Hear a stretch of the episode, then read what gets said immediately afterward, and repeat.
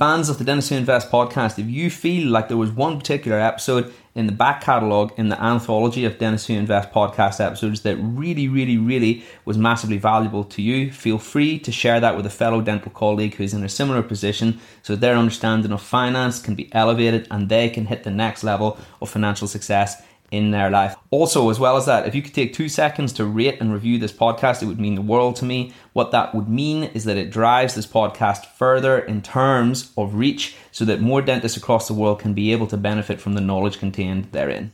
Welcome. Welcome. Welcome to the Dentists Who Invest podcast. Welcome back to the second episode in this two part series with myself and Andrew Craig we pick up where the conversation left off in the previous episode. Now, I, I said I'm slightly concerned we haven't talked about Bitcoin. So, Bitcoin is Bitcoin is on the agenda. Bitcoin is on the agenda. Absolutely. We had a few things we've we've we've we've talked about the philosophy a lot, but maybe now the next few things that I had planned was more about the actual nitty gritty and uh, the meat and bones, meat and potatoes of investing because there is a school of thought. Now, I, I love your investment theories. I've read your book. I understand completely where you're coming from. It's about balancing capital appreciation with capital preservation. Okay. And that's, you've got your bonds. You've got your bonds for the preservation for when there's a downturn and your gold. And then you've got your stocks for the appreciation for when the good times are rolling. There is a school of thought.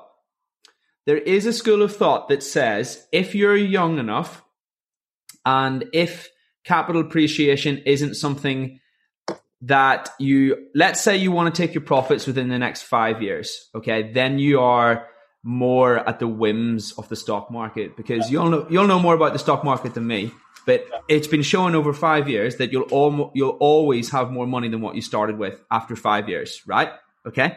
So if you're going into the stock market and you've got an over five years rising investment strategy, investment plan, plan for taking your profits, plan for you retire, all of those things, that would it not be more because stocks have been proven to be the highest returning asset over any period of time, would it not be more sensible to have a 100% stocks portfolio and just take the hits and the ups and downs? What do you think? I covered exactly this in my second book, Live on Less, Invest the Rest. Oh, I see. Yeah, so I wanted to ask you about your second book as well. That we will so, we will delve into that. Uh, yeah, so so I guess uh, perhaps I should rather than ranting about the environment and, and Greta Thunberg, I'll have to focus more on this one. When you said what's changed from from the first book, well, I mean, so there's a very simple answer to what you just said, and it's a very well known classic kind of approach to investment, which is a thing called 100 minus your age. And so basically, what, what I've done, this book really, there, there, was actually there's a five email series on in the opinion section of our website. If you just if you search plain English finance 100 minus your age, you'll find the first one of five. And it and basically this book is that five email series and a whole load of other stuff that's you know emerged over the last few years and really really answering. You know, this has got really dull stuff like how, which which stock how to open an account with a stockbroker and what is an ISA. And this is much more nuts and bolts, like prescriptive this actually goes hand in hand with our Facebook community, and you get it, for free. You get the digital um, version of your join. But but 100 minus your age t- t- uh, treats exactly the point you just made, which is basically if you're if you're 20, so the so 100 minus your age is an idea that's been around since probably the 1940s, um, and it's pretty conventional in the states for financial advisors. And they basically say, um, yeah, if you're um, the younger you are, the more risky your investments can be, the more equities there can be. So the old approach to it in like from the 1940s probably till about 10 years ago was it's basically 100 minus your age is what you own in equities uh, or put another way you own your age in bonds. So if you're 50 you'd have 50% equities 50% cash and bonds or bonds whatever. If you're 70 you'd have 30% in equities 70% in cash and bonds. And if you're 30 it's the other way around you'd have 70% in the stock market and 30% in bonds. And and, and basically my you know, the rule of thumb is that you rebalance that every five years. You don't have to mess about every year going, oh, 64, whatever. You know, you just you just do 50, 45, 40, etc., etc. The problem with that idea um, in this day and age is that that worked far better when bond rates were six or seven or eight or 10%. So I do, there's a 54 year chart of the US 10 year, which is basically in, interest rates, the, the, the biggest global um, you know uh, bond market, which is which which kind of sets global interest rates ish. Um, I'm just trying to find it, but um, perhaps right. So that's you can see that, but the uh, average. Yes. So basically, that's interest rates in the 80s were 15 percent. I used to make 11% in my post office account when I did my paper round when I was 12. um, and now they're half a percent. Okay. Yeah. So, and the average is probably about 6%. Mm-hmm. So if you had a million, if you managed, there are two problems with that. Firstly, if you are 50 and you've got 50% equities, 50% bonds and cash, in an era where you where the 50% that was in bonds was making, you know, six or seven or eight or even 10%, that's still really contributing to your ability to grow your wealth, right? Yeah now that it's half a percent or one percent, it's really not. And so, to your point, you probably want to have a much higher allocation to equities, right? Because there's no use in making half percent or one percent. It's going to really take you far longer to make sensible amounts of money. You know, going back to my example of five thousand becomes nine hundred forty-five thousand at ten percent. It's no good if you're making one percent. The, the maths don't work anywhere near the same, right? You end up with nothing. I mean, and that's called underperformance risk, which is a very real thing. And that is why no one should ever own a cash ISA, in my opinion. It's just the most disastrously stupid. You're losing real wealth every year. I think it's a scandal that we have financial um, journalists in this country who actually talk with a straight face about which cash ISA. I mean, it's just ridiculous. But yeah, because let's not forget that when you put into a cash ISA, it takes off your total life contributions, doesn't it? It's money you could otherwise be using. Uh, you're, you're, twenty. You're twenty grand. Doesn't yeah. that come out of your twenty grand? I think that's right. You can't do more than twenty. So that's right. Yeah. Yeah. Uh, yeah. Yeah. But um, you know, if you want to save cash, just save some cash. But you know, whatever um, a month's worth or three months worth or six months, but whatever you feel comfortable with. But don't. But you know, everything over and above that must be invested to beat inflation. There's no point in having it sitting something that is, is less than inflation. But anyway, but so so if it, it, it, the other problem is with this low interest rates is in the if you retired in 1995 when interest rates was 6% or whatever, 7%, and you'd managed to build a pot of a million quid, you'd be able to take your million quid and pay yourself 65, 70 grand a year of income off that pot, right? Because interest rates are 6.5%, 7%. Now, you're lucky if you can pay yourself 10 grand. So you've got a million quid that you've managed to get to by doing all the things we recommend over a lifetime. Fantastic result, except no, because the risk free income that you can swap a million quid for now is 10 grand a year. I mean, and people are again. This is a story that people don't understand. That is a that is a disaster. So anyway, the whole focus of this book is explaining. Okay, so rather than thinking about bonds and equities, what you need to do is think about aggressive versus defensive. So if you're 50, you'd be 50% aggressive, 50% defensive, and you need to start thinking a little bit more in a more nuanced and sophisticated way about what defensive could be. Aggressive is very easy, right? Aggressive could just be the S and P 500, you know, an, the MSCI World, Global World Index maybe a bit of Bitcoin for some of your aggressive. Um, biotech, small. I mean, most people. Biotech's been going 14% per annum for the last 15 years. Smaller companies have done 15% per annum for 55 years.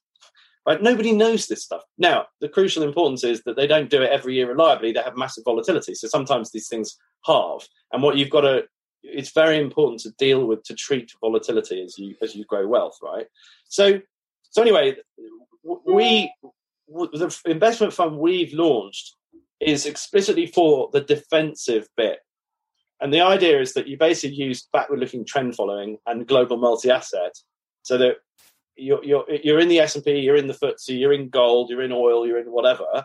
And then in a scenario like last year, you come out and go into cash just using a, a formulaic rules based backward looking trend following strategy so that instead of when the S&P falls 55% like it did in 07, 08, 09, you're out and in cash whilst that happens. Now, you never sell at the top and you never buy at the bottom because that's just the nature of it. But over evidence going back to 1872, it, it lifts returns and massively reduces da- max downside. So that means that we hopefully think we have a defensive product with a max downside of sort of 5% or 10% peak to trough, worst negative year of about 6% but that can capture seven and a half, eight percent um, over a business cycle, which means that defensive bit of your money can actually get you to these terminal values, you know, and and, and pay you in retirement. Um, so that's a bit of, again a bit of a long-winded answer, but yeah, the way to think about being more into equities is to use this idea of 100 minus your age. And totally agree. If you're 30, there's no reason you shouldn't have 70% of your cash in more aggressive things, in biotech and smaller companies. And all of that stuff is covered in here. And if people don't want to buy the book or join our group, it's um, the five email series on the website and it's all that content's free. You know, it's just accessible.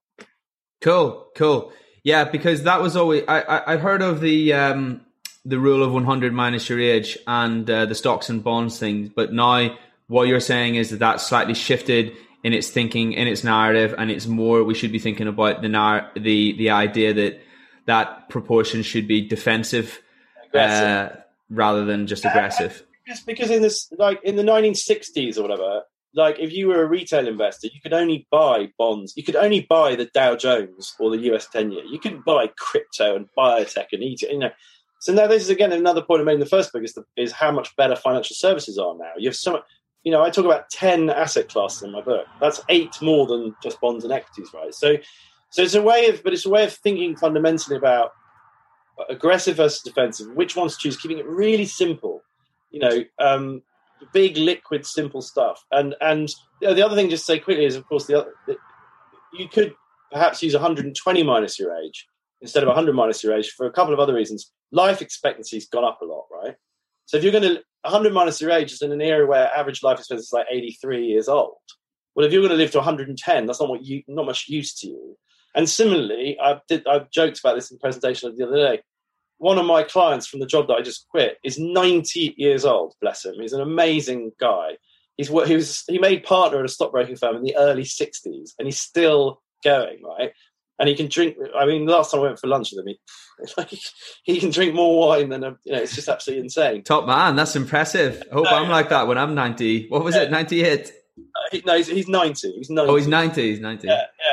Although to be fair, he was 88 last time I went for lunch with him, and I just I don't know how you do it, but but you know, the point being is that he's still earning money at 88, right? He's still earning a pretty decent crust, so he doesn't need a. He, he didn't retire at 65 you know, he's had 20 plus more years of earnings. So obviously that changes the equation. So he could be more risky than 100 minus your age. So he might use, actually, he might use 130 minus, 130 minus your age, which is crazy. But these are all, as I say, I cover all that in the second book. Um, and, you know, I like to think that it's, again, whilst the last few minutes of this, this um, discussion have probably seemed a bit complicated and I'm speaking very fast, actually, if you get down, you know, what I've tried to do is paint the picture in a really simple first principles way. It's like, okay, so you're 40 years old.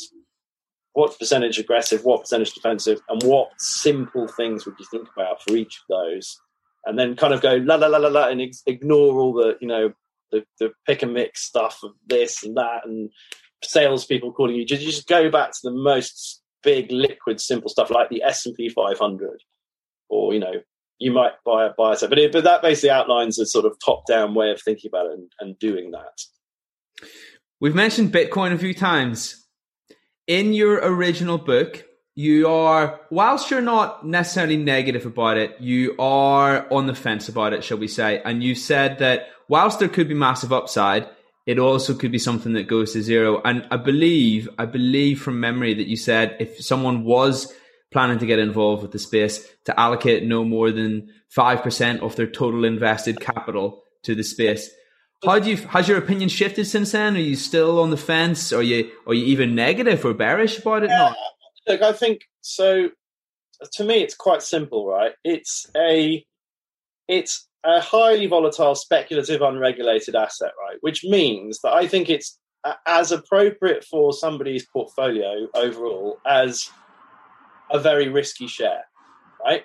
So I would probably never put more than between two and five percent of my money into a very risky share, like a, a, single biotech company or an oil and gas company that's out in Alaska trying to find oil, and it's you know it's on the London stock market worth 100 million quid. One day it might be worth two billion quid, and you make 20x your money. But you know, in the meantime, it might also drill for oil and spend 100 million quid trying to get oil out of the ground and find a donut and have zero and be worth nothing, right? So I, I because but but the other thing about what I guess if my thoughts have moved on further, uh, the other thing is I think it's really really important that you think big picture about what you're trying to achieve financially, right, and what you need. That I don't actually need Bitcoin. I don't need something that is unregulated, incredibly volatile to achieve my own personal financial goals. And I think most people don't. There are, you know, there are hundreds of thousands of companies. There are ETFs on whole indices. There is gold. There, there's such a paradise of opportunity to invest in, right? All of which is regulated. You know, there is actually somebody checking that it's real and that lawyers have gone over it and prospectuses have been written and whatever else, rather than some Chinese whale wakes up in the morning or Elon Musk tweets and suddenly the market's, you know, fallen 50%. I, I don't Bitcoin could go to a million per Bitcoin, right? And and it, and it, and it really could. It could be, but, there's incredible uncertainty over that. And so, what really pains me is what I see a lot, which goes back to what we were said at the top of the call, is the number of people, especially people of a certain age, let's say under the age of forty or even under the age of fifty, frankly, what I see on social media, who have never thought about an ISA, who don't know what a share is, who've never thought about, don't know what the equity market is, they don't know how to buy the S&P 500, they've never looked at the FTSE, they've never looked at how to invest in gold, they've not really thought about their pension, all this stuff that's been around for 200 years, right? The, the, the, the technology of investment that mankind has been using for 200 years, and they've gone straight past all of that and they're investing all their money and in some instances borrowing on credit cards to invest all their money in crypto because of the whole thing about well, you know, Bitcoin goes to a million, or, you know. And I've seen people online talk about how they're so excited that they're going to be able to turn five hundred pounds into enough to pay for the, you know, the retirement of their, their kids going to private school and retirement and stuff. And it, it's like I saw the same thing in 07, 08. I saw the same thing in 99 2000 with different. 99 2000 was the dot com crash. You know, when petfood.com was valued at like, you know, $50 billion or whatever, was losing money on every can of pet food and shit. You know, and what I just I think Bitcoin is is an entirely Bitcoin and crypto, and it's a very interesting space intellectually. Blockchain, what it might do for the world, Ether, you know, for sure. And and Bitcoin could go to a million. Um, but it, but I think that there's real uncertainty about whether it will or not. And so for me, I don't want to deploy any capital in it because I don't need to. I don't, you know, I have very very clear goals financially about what I need to get to in order to fund me and mine you know, look after my wife and kids and you know whatever else. And I have a I have real domain knowledge about a whole bunch of investments that I've been working with for 22 years, right? And so why would I risk any of my capital in something which you know Elon Musk wakes up and tweets and it falls through his phone? even the risk reward is not attractive to me, right? Because I I just don't, I don't need achieve my financial goals and live a great life, I don't need to buy something that might go up a thousand percent, but might go to zero.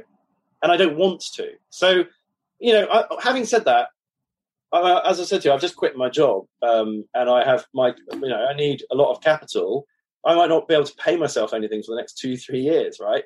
So I'm slightly more risk averse, you know, right now than I might otherwise be if English Finance succeeds greatly and we end up with 100 million in our fund and you know big, and everything's going really well, at some point I probably will allocate a bit of money to Bitcoin or Ether or whatever, just because it's interesting and it's speculative and maybe it goes up a lot. But there's no way in hell that it would be like 50% or 80% of all of my investments, and it drives me nuts how many people are taking. And I know you don't take that approach, but there are an awful lot of really, really evil people online, you know, preying on people on Facebook saying, "Oh, you know, you can't lose. Look at it," and they and they do the most ridiculously. So in the regulated arena, you would go to prison for doing what they do, which is they say, you know, cryptocurrency Y has gone from this to this, which is up ten thousand. If you'd done this, you'd be a millionaire. That is totally illegal to do, whether if you're broking biotech or mining or normal equities and it's not and it drives me nuts that that's not illegal these people should go to prison right because it's so irresponsible and and, and any volatile asset you know the other fallacious thing about that is if you say, oh, Bitcoin's gone from $100 to $60,000, right? That does not mean that everybody who owns it has made that return because a hell of a lot of them bought it for $19,000 in December 2017 when they got super excited and it was on the press every day. And then we're down to $3,000 to The more volatile an asset class is, the more likely it is you'll cock it up. And because human emotion is has a really, really strong part to play, right?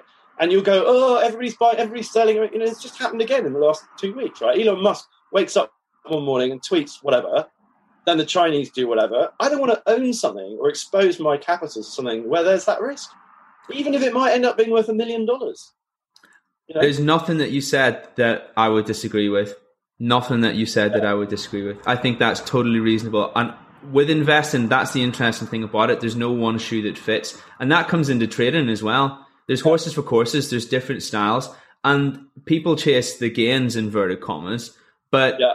what works for you might not work for someone else. That's the long and the short of it. Okay. So, and absolutely know, know, yourself. Like there's a great book called uh, oh I forgot what it's called, but Dr. Van Tharp about trading. Um, oh, okay, Van Tharp's Trade Your Way to Financial Freedom. Here we go over here. Yeah, and, and the, first, the first chapter he says, you know, the most important factor in your success is you.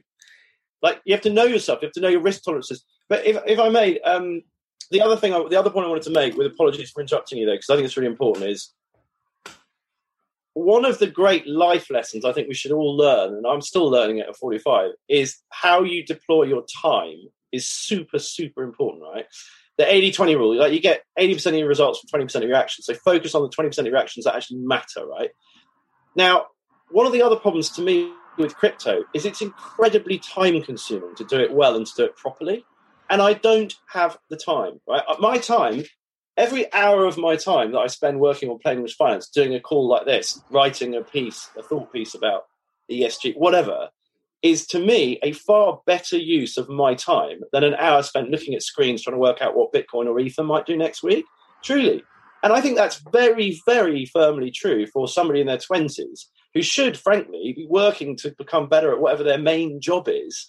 And the ROI on that activity will be far higher on a risk adjusted basis than the ROI on messing about in crypto groups going, what's it doing today? Is it up? Is it down? Hodl, blah, you know, what a waste of time. Like, so, like, and now I know you're a lot, the, the counter argument is if you've got 5% of your net, 5 to 10% of your net worth, you have somebody who's got a good handle on what is Cardano, what is Ether, what, what, are, what are the merits of these respective things, and says, okay, so own 10 of them and then just leave them for 20 years because that, that could really materially impact your net worth.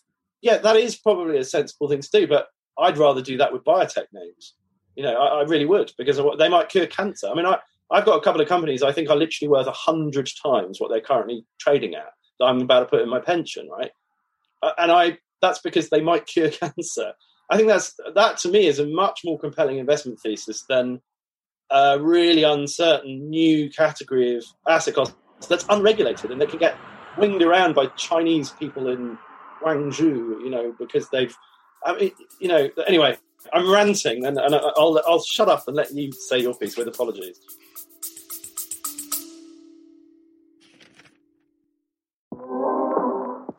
Real quick, guys, I've put together a special report for dentists entitled The Seven Costly and Potentially Disastrous Mistakes that dentists make whenever it comes to their finances. Most of the time, dentists are going through these issues and they don't even necessarily realize that they're happening until they have their eyes opened, and that is the purpose of this report. You can go ahead and receive your free report by heading on over to www.dentistwhoinvest.com forward slash podcast report, or alternatively, you can download it using the link in the description. This report details these seven most common issues. However, most importantly, it also shows you how to fix them. I'm really looking forward to hearing your thoughts.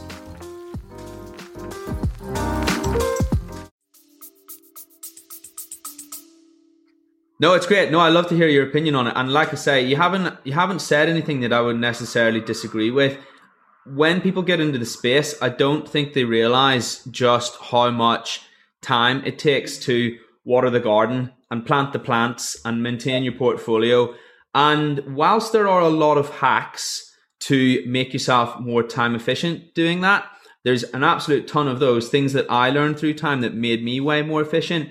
I would say you still have to keep an eye on it every day. Um, as for actively trading it, for me personally, sometimes I go whole weeks and I don't move anything around. Um, and then sometimes there's volatility, there's a flurry of activity what I do is I make it a lot more efficient by setting trade alerts on my phone and on trading TradingView. So I know if it hits certain prices, I don't have to be in front of the computer. But absolutely, that is not for everyone. And if someone is not prepared to do that, then my argument would be that you shouldn't really be buying many of the altcoins. So many of the alternatives to Bitcoin and Ethereum, because really we talked about pump and dumps and manipulation a second earlier.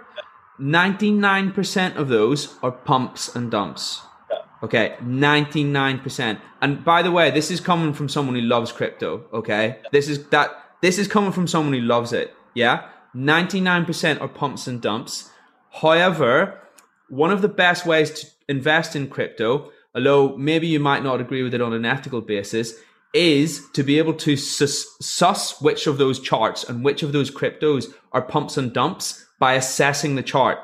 Okay. And once you can do that, you can be on the right side of the smart money rather than the person who's still buying Dogecoin or Shiba Inu at the yeah. prices that it currently is. Because come on, if you look at that, that is so clearly a pump and dump. You know what I mean? And there are people who bought that thing when it was really cheap and they're selling to people like you so that yeah. they can make money. So absolutely anybody who is actively buying Dogecoin or Shiba Inu at these prices, I would encourage you to think twice about that. It is never something that I would buy the way it looks at the minute.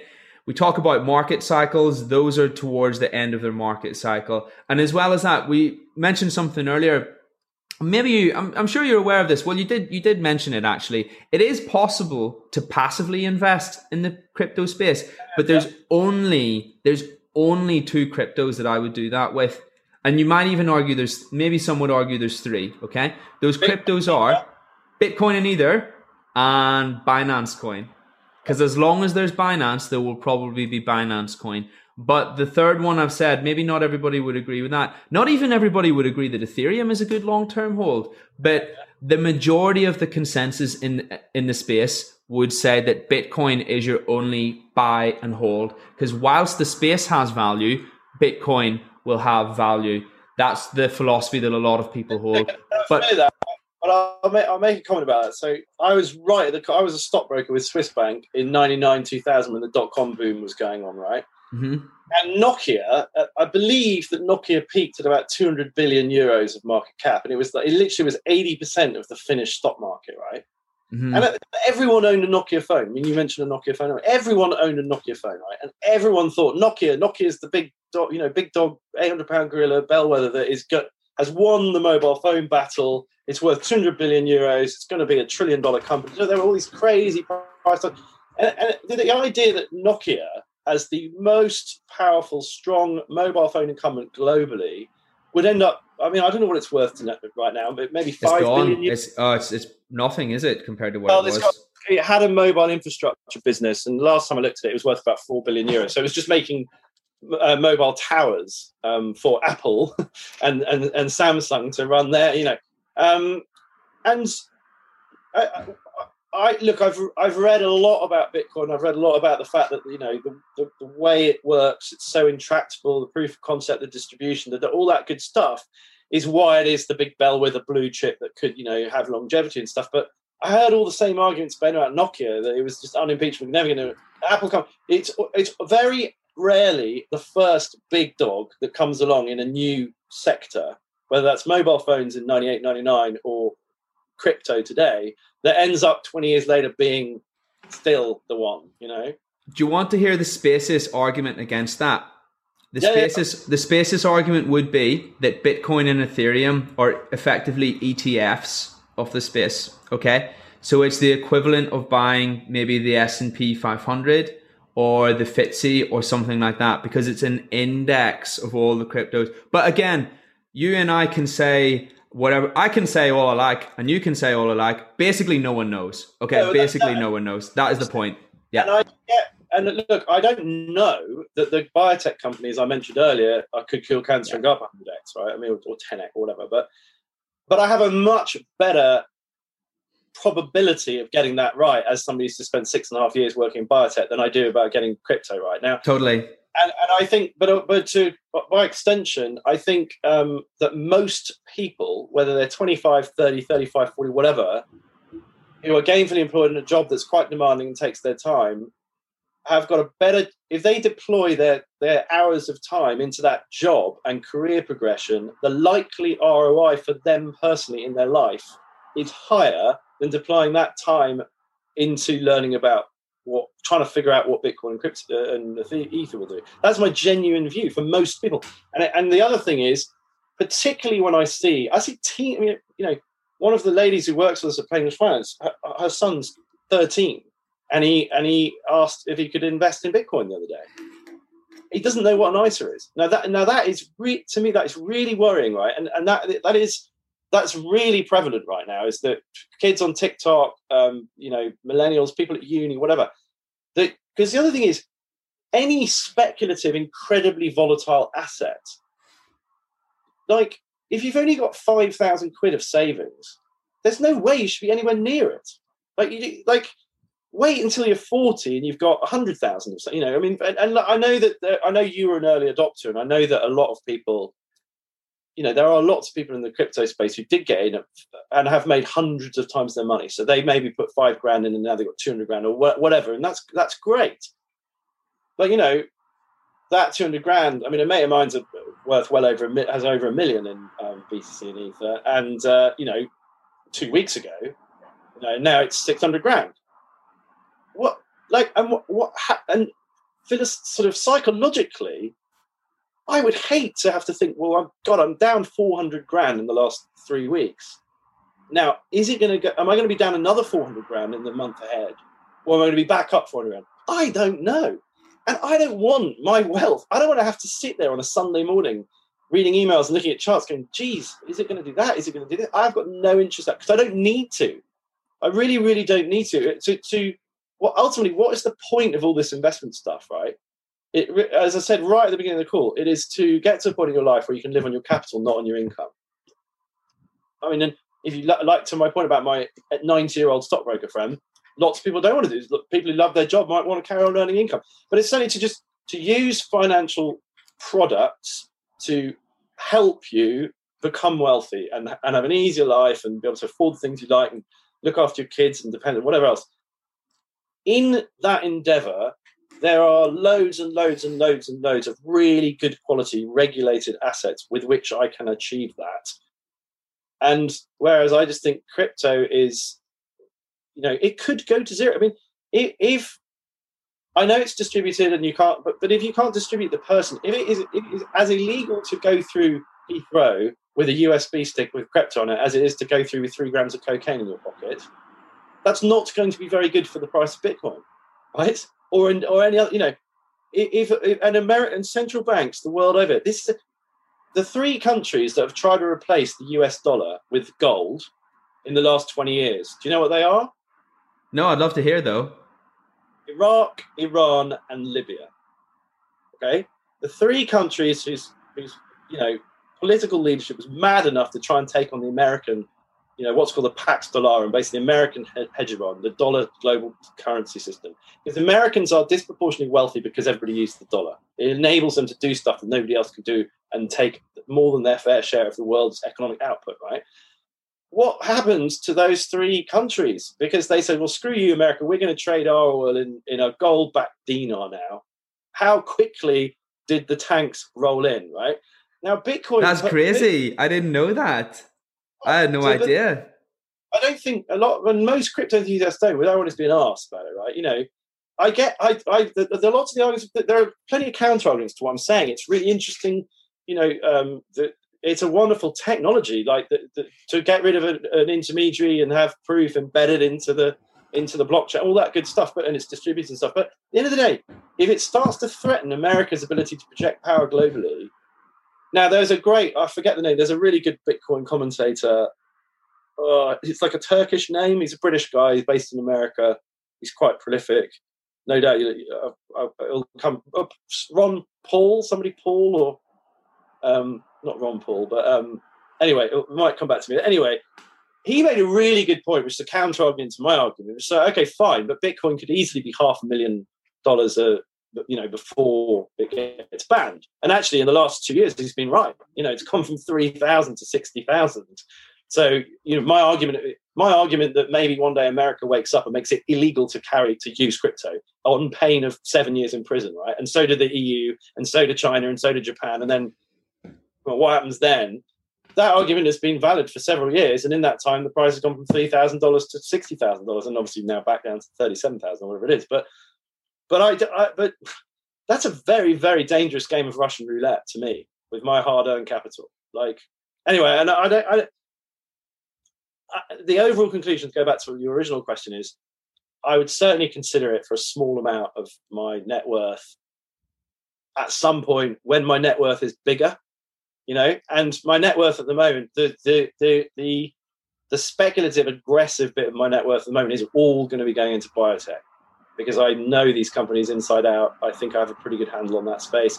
I think companies that are going to cure cancer or dementia or have robots replace nurses in in elderly patient care and and, and, and there's so much incredible stuff happening in biotech. I think that is fundamentally more valuable than an untested, untried, new uh, type of investment that the governments all over the world might make illegal in three years' time.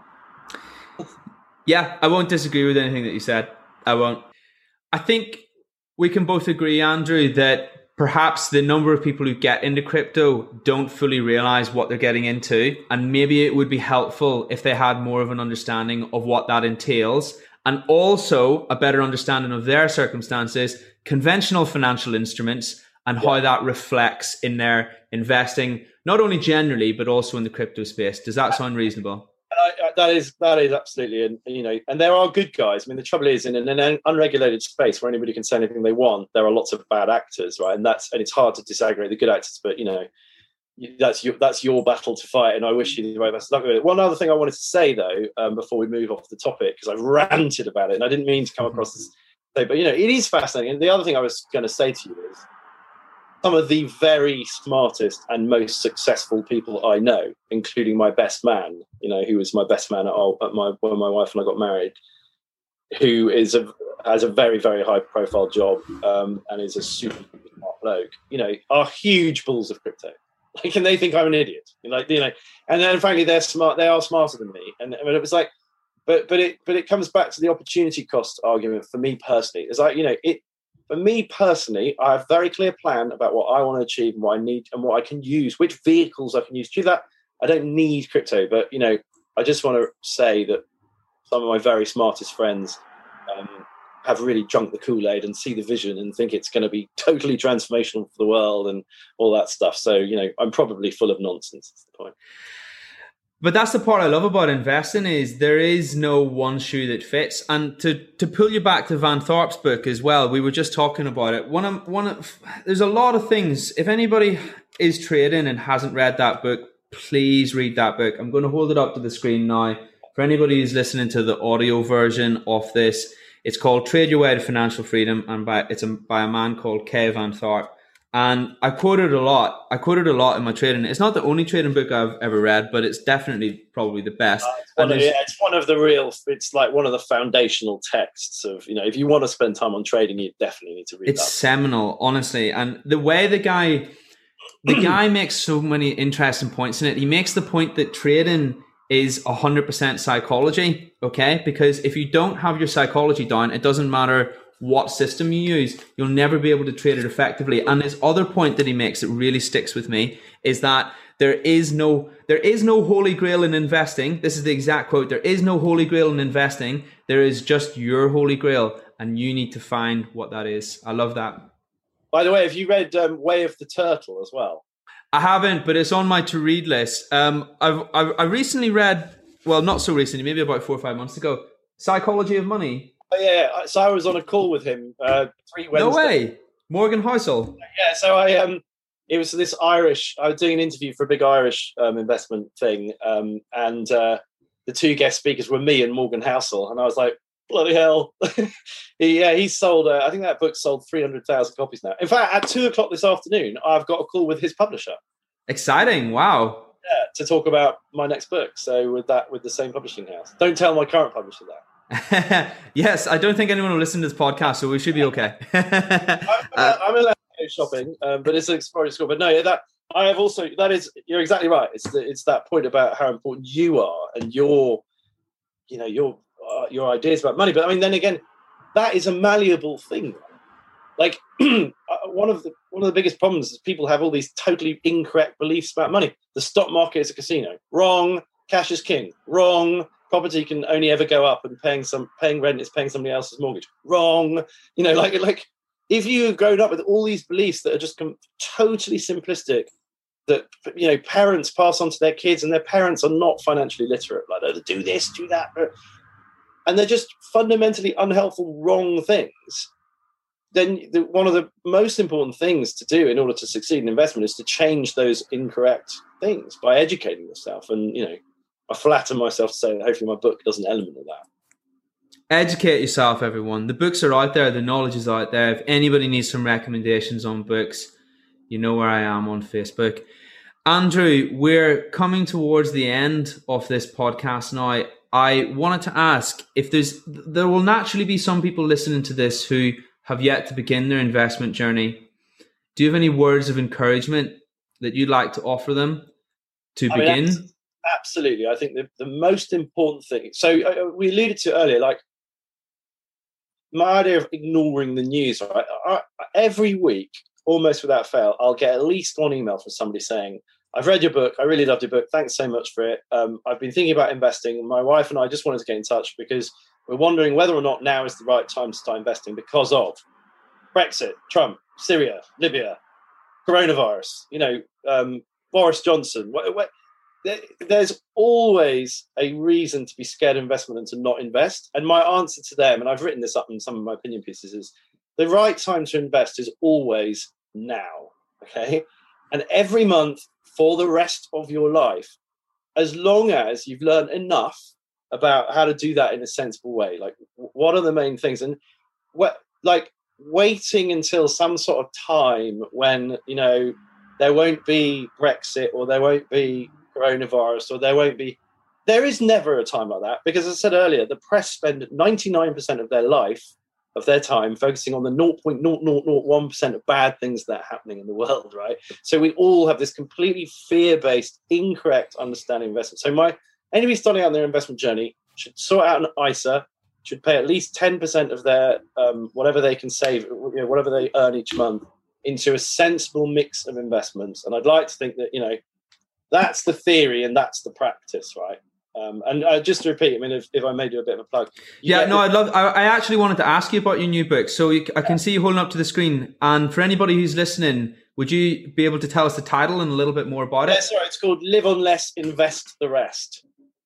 And what? And it, it's actually we call it a workbook. So it's. I actually had to pay a lawyer a lot of money to sign off on that book before we published it because. Um, it's quite prescriptive and it talks about our fund, for example. So you've got to be very careful about what you can and can't say with stuff like that. If you have an investment fund, um, and it all has to be disclaimed, and you know, hopefully, I think anybody who reads it will see that it's quite fair about the merits of our fund. The fact it's only appropriate for certain amounts of your money and certain people and stuff. But but basically, it's um, it's that hundred minus your age idea. It's really the nuts and bolts of how to implement a, a, a sensible, big picture, long term approach to investment it's investing, it's not trading. Um, and, and, and I just want to say, you know, our Facebook group is a fiver a month. You can join through our website, and you get everybody who joins the Facebook group gets that for free in audio and audiobook and ebook versions. Um, and you can get so you can, you can join the thing, pay a fiver, get it for free, and then leave if, if you want to, um, if you don't like it. Um, so you know, or you can, or it's available on Amazon um, along with the other ones. So, but I, like I found myself to think that, that if you if you get through both of the books, you should be you should be like eighty to ninety percent of the way to being able to confidently, or maybe even more, um, of being able to like sap an ISA and think about your pension and just get stuff sorted in a really prudent, long run, boring tortoise, you know, kind of approach to investment.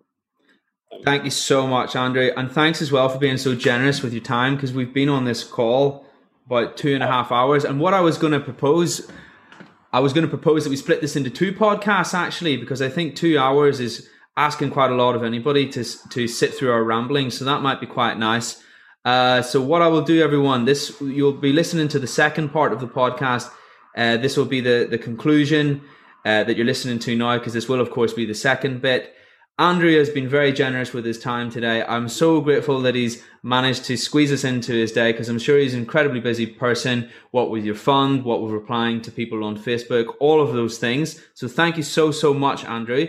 If anybody who is listening to this is not on my Facebook group, the Facebook group that spawned this podcast, Feel free to search it on Facebook. It's for dentists who are wanting to raise their financial literacy and gain a practical knowledge about how they might invest sensibly, emphasis on sensibly, okay? So that they can build a long-term money pot and retire and live financial freedom and all of those things that we've taught that we're conventionally told that may be out of our reach. They're totally within our reach and that is possible to do. You just need the right knowledge to do it. The Facebook's name, the Facebook group's name is Dentists Who Invest Community Group for Dentists Who Enjoy Trading. I look forward to seeing you on there if you found this podcast of interest today.